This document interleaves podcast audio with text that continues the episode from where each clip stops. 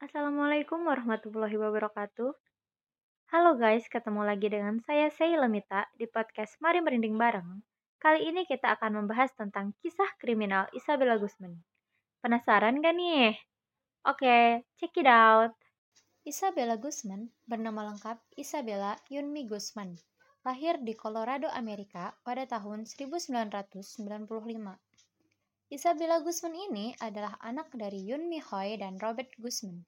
Dikatakan bahwa sebenarnya awalnya keluarga kecil mereka ini termasuk keluarga yang harmonis.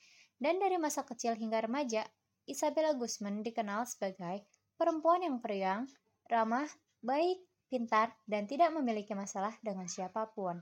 Tapi sayangnya, keharmonisan dari keluarga Guzman ini tidak bertahan lama karena hubungan kedua orang tuanya memburuk, sering terjadi selisih paham, sering cekcok, dan akhirnya cerai.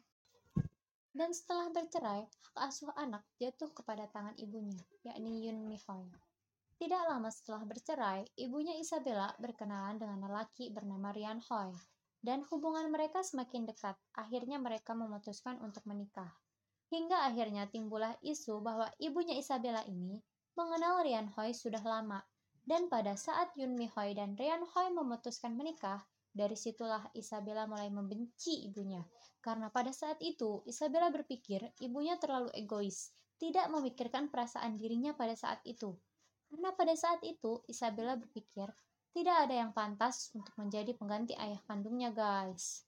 Isabella yang awalnya berkepribadian sopan, suka menurut sama ibunya, ramah, periang, jadi pemberontak, Isabella pun sering terlibat cekcok dengan ibunya.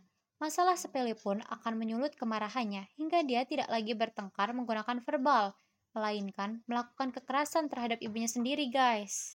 Rian Hoi mengaku bahwa ia pernah melihat Isabella memukul ibunya, bahkan menendang ibunya. Namun Yun Mi Hoi tetap mempertahankan hak asuhnya. Dia tetap mengurus Isabella Guzman dengan baik dan membiarkannya tetap tinggal dengannya dan suami barunya. Sekarang kita masuk ke kronologi pembunuhan yang dilakukan Isabella Guzman terhadap ibunya. Jadi guys, pada saat itu, tepatnya pada tanggal 28 Agustus 2013, Isabella ini bertengkar di rumah dengan ibunya gara-gara ibunya menerima laporan dari para tetangga bahwa Isabella ini suka masukin lelaki ke dalam rumah. Ketika ibunya nggak ada di rumah, Terus laki-laki yang suka diselundupkan ini bakal pergi diam-diam ketika mereka berdua sadar ibunya sudah datang. Dan akhir-akhir ini baru diketahui bahwa laki-laki yang diselundupkan Isabella Guzman ini adalah pacarnya. Dan gara-gara itu, wajar dong guys kalau ibunya marah. Kok ya berani-beraninya masukin laki-laki ke dalam rumah waktu nggak ada orang di rumah? Pertama itu, ibunya negur tuh baik-baik. Diingatkan baik-baik, nggak langsung dimarahin. Tetapi memang pada dasarnya, si Isabella ini suka melawan. Dilawanlah ibunya itu. Dan dari situlah cekcoknya makin besar. Di mana pada saat itu Isabella terlihat sangat marah besar karena dia membentak ibunya, berteriak, bahkan diludahinya ibunya oleh si Isabella ini. Bukannya takut dan merasa bersalah, malah dimaki-maki Bali itu ibunya. Udah nih guys, mereka berantemlah di hari itu, dan pada saat itu Rian Hoi juga sempat kewalahan waktu ingin memisahkan mereka. Yang ada, Rian Hoi ini juga ikut dimaki-maki oleh si Isabella. Terus, keesokan harinya, pada tanggal 29 Agustus 2013, ketika ibunya ini di kantor, Yun Mi Hoi ini mendapat email dari Isabella Guzman yang mengatakan, kau akan mendapatkan balasannya dengan tanda seru. Nah, waktu dia dapat email itu, takutlah ibunya guys. Waduh, kok kayak gini kata-kata anak aku nih. Kenapa ibunya takut? Karena dia udah tahu watak anaknya, gak ada takut-takutnya sama sekali sama ibunya, suka ngelawan.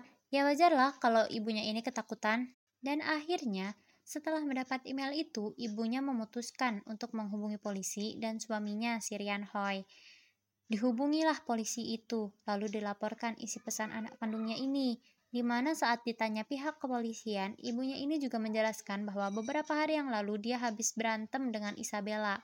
Isabella membentaknya, meludahi, dan ibunya tahu bahwa Isabella dalam keadaan marah besar. Nah, terus aku dapat email ini. Aku makin takut tuh, Pak. Gak enak perasaan aku, kata Syun Mihoy. Pada akhirnya polisi mendatangi rumah Isabella Guzman dan menasehati Isabella supaya tidak bertindak gegabah kepada ibunya sendiri. Pas polisi datang ke rumah, si Isabella emang gak ada takut-takutnya ke polisi. Malah si polisi itu dilihat dengan tatapan sinis. Lalu polisi menasehati Isabella Guzman supaya tidak bertindak gegabah. Setelah dinasehati, polisi pergi dan menelpon ibunya. Kurang lebih beginilah percakapannya. Bu, anak ibu sudah saya nasihati. Lebih baik ibu pulanglah.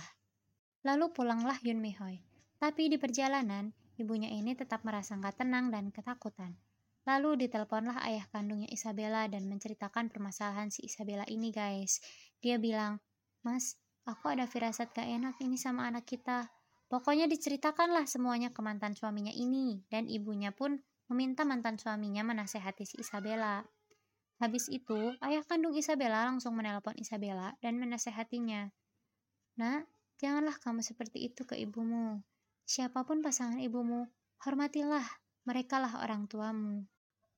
Dan pada saat dinasihati oleh ayah kandungnya, Isabella ini menangis dan bilang, ibu itu egois, tidak pernah sayang aku, dia hanya mementingkan perasaannya sendiri. Dan kemudian guys, di malam hari yang sama, ibunya ini sampai di rumah. Dengan ketakutan yang besar, ibunya masuk ke rumah. Saat masuk ke rumah, ibunya langsung bergegas berlari ke lantai atas guys, masuk ke dalam kamar mandi. Nah, diduga pada saat itu si Isabella ini memang sedang menunggu ibunya di pintu depan dan mengejar ibunya sampai kamar mandi atas guys. Diduganya seperti itu. Kenapa seperti itu? Karena kalau ketakutan, kenapa dia tidak mencoba mencari suaminya dulu? Dan suaminya ini nggak ngeh nih kalau istrinya itu ada di lantai atas. Dia sedang makan malam sambil menunggu istrinya pulang. Tiba-tiba ada suara keras, gedebak-gedebuk, diikuti teriakan istrinya. Bergegaslah si Rian Hai ke lantai atas dan dia mencari sumber suaranya. Dia tahu kalau suara tersebut berasal dari kamar mandi lantai atas. Waktu dia sampai ke lantai atas, pintu kamar mandi tertutup guys, dan ruangan lainnya pintunya terbuka. Lalu dia mencoba membuka pintu kamar mandi. Ternyata pintunya itu terkunci. Dibuka, dibuka, digedor-gedor, dan dia masih dengar suara teriakan istrinya ini. Makin panik lagi Serian Hoi ketika melihat ada darah yang keluar dari sela-sela pintu kamar mandi tersebut. Apa nggak drop dia langsung? Makin digedor, makin digedor, makin teriak Isabella. Makin teriak dia. Isabella, itu kamu kan? Tolong kamu jangan gegabah. Buka, buka pintu. Didobrak, nggak bisa guys. Terus nih si Rian Hoi makin panik ketika ia sudah tidak mendengar suara istrinya. Yang ada, nggak lama kemudian, pintu yang sedang ia gedor-gedor ini dibuka oleh si Isabella dengan membawa keluar pisau yang berlumuran darah dan berjalan dengan tatapan kosong. Dan ketika Isabella sudah keluar, bapak tirinya ini terkejut melihat istrinya yang sudah tewas dengan keadaan yang sangat-sangat-sangat mengenaskan. Gak lama setelah itu, bapak tirinya langsung menghubungi tim kepolisian. Mendengar bapak tirinya menelpon polisi, si Isabella ini langsung kabur dari rumahnya dengan keadaan yang masih berdarah-darah. Gak lama setelah mendengar panggilan dari ayah tiri Isabella, Polisi pun langsung datang dan mereka mendapati mayat ibunya Isabella ini tergeletak di kamar mandi. Badannya penuh luka memar dan wajahnya ini guys hancur. Akibat apa? Akibat sobekan benda tajam tadi. Dan Yun Mi Hoi dinyatakan meninggal dunia di tempat sekitar pukul 10.38 malam. Nah, waktu polisi nyampe, si Isabella kan kabur tuh. Nah, ternyata si Isabella ini berhasil nyampe di sebuah minimarket dan mengaku bahwa dia korban pemerkosaan. Penjaga minimarket ini pun mempercayainya melihat Isabella ini memang sangat cantik guys. Lalu dia menumpang mandi dan mencuci rambut, dan penjaga minimarket pun menyediakan apa yang dibutuhkan Isabella. Di akhir pamitnya, Isabella berpesan kepada penjaga minimarket untuk jangan melaporkan masalah tersebut kepada polisi. Untungnya setelah itu pihak kepolisian berhasil menangkap Isabella setelah menjadi buronan selama 16 jam di 16 jam. Mereka menangkap Isabella di sebuah garasi di rumah orang, dan Robert Guzman, ayah kandung Isabella, benar-benar terpukul atas kejadian yang telah dilakukan Isabella terhadap mantan istrinya itu.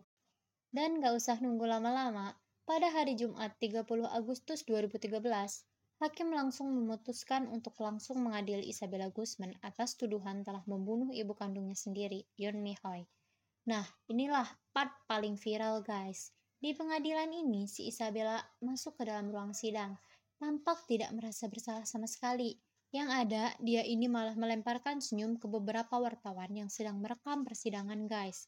Dan ketika persidangan dimulai, polisi pun memberikan bukti pembunuhan seperti tongkat baseball dan pisau yang digunakan untuk membunuh ibunya. Laporan identifikasi mayat juga menunjukkan bahwa mayat ibu kandungnya Isabella ini menerima tikaman tusukan benda tajam sebanyak 151 kali pada bagian muka dan leher. Ya ampun, gila banget gak sih? Itu muka sama leher tuh cuma berapa coba? Segimana cuma satu setengah jengkal mungkin. Dan itu 151 kali tikaman guys. Terus dalam persidangan, hakim bertanya, apa motivasi kamu membunuh ibumu? Terus nih ya, dalam pembelaannya, Isabella ini mengatakan bahwa Yun Mi Hoi ini bukan ibu kandungnya. Ibu kandung sesungguhnya adalah Cecela, yaitu sosok wanita dengan suara yang selalu menemani Isabella dari dia kecil sampai dia besar. Dan suara itu juga yang sering ia dengar dalam kepalanya guys. Terus nih, suatu hari suara-suara dari Cecela ini memerintahkan Isabella untuk membunuh Yun Mi Hoi. Supaya apa? Supaya katanya Isabella ini dapat menyelamatkan dunia. Makanya Pak Hakim, saya ikutilah suara tersebut dan menjalankan aksi keji itu. Kan halu dia. dan akhirnya memang betul guys. Diperiksalah kejiwaannya oleh dokter. Dan si Isabella ini dinyatakan mengalami gangguan kejiwaan skizofrenia. Kalian tahu apa skizo skizofrenia ini?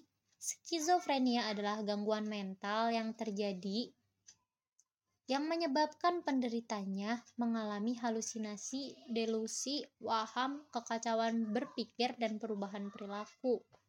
Gejala tersebut menjadikan Isabella ini susah membedakan atas mana kenyataan dan mana kehaluannya. Akhirnya, Isabella dinyatakan tidak bersalah karena menderita penyakit mental dan tidak bisa dihukum, melainkan dia dikirim ke rumah sakit jiwa di Colorado untuk menjalankan pengobatan jiwanya, guys.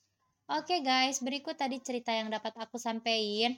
Mohon maaf kalau misalnya informasi yang aku sampaikan ini kurang detail. Segini dulu informasinya, semoga kalian suka. So, yang jelas di mana pun Isabella Guzman ini berada, semoga dia sudah berubah, semoga dia sudah menyadari kesalahannya dan berubah menjadi yang lebih baik lagi.